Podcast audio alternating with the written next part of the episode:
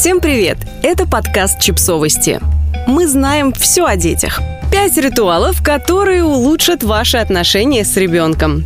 Чтобы сделать наши отношения с детьми лучше, не нужно никаких глобальных изменений или героических подвигов. Маленькие традиции и привычки способны качественно улучшить количество любви и счастья в отдельно взятой семье.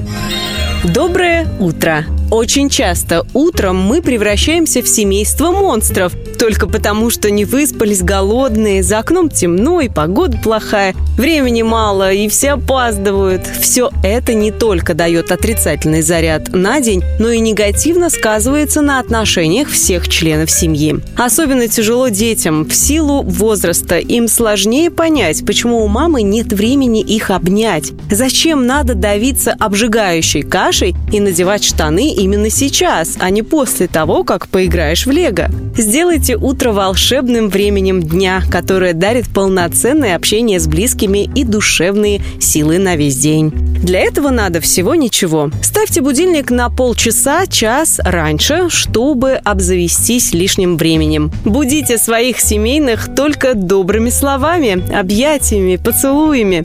Все, что можно собрать заранее, одежду, еду, сумки, рюкзаки, собирайте с вечера. Выделите время утром, хотя бы 15-20 минут, на совместное приятное занятие.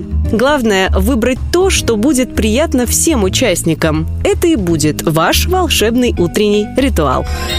Второе. Напоминание о себе. Если ребенок проводит день без вас с няней в садике или в школе, да хоть бы в институте, сделайте так, чтобы он получал приятные напоминания о семье и доме. В зависимости от возраста это могут быть спрятанные в кармашке нарисованные мамой картинки, милые записки или вдумчивые письма. Потом их можно хранить в большой коробке и перечитывать во время серьезных конфликтов. Вот и мостик выраженных чувств между вами.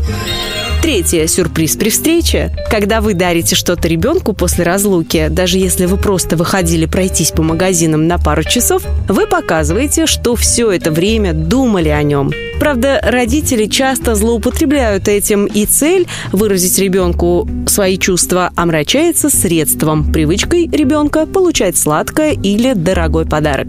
Старайтесь проявлять фантазию. Вместо того, чтобы потянуться в магазине за очередным киндером, найдите в парке красивый желудь, купите в киоске с газетами календарик с любимым животным или принесите домой красиво упакованное яблоко.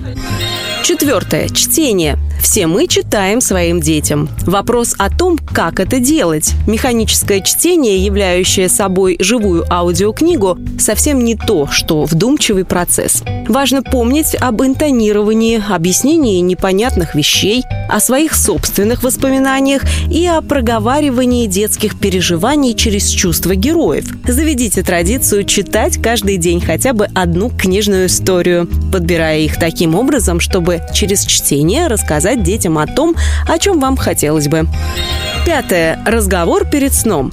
Конечно, после трудного рабочего дня и домашних хлопот большинству из нас хочется поскорее чмокнуть ребенка в лоб и отправить спать. Но часто получается, что за день не находятся минуты, когда ребенок мог бы рассказать о своих чувствах и открытиях или спросить родителя о чем-то важном. Часто тут спасает традиция совместного семейного ужина, но в таком формате делиться самым важным готовы далеко не все дети. Было бы здорово, если бы ваш ребенок знал, перед сном у него будет только ваше с ним время, когда он сможет выговориться или просто помолчать с вами о самом важном.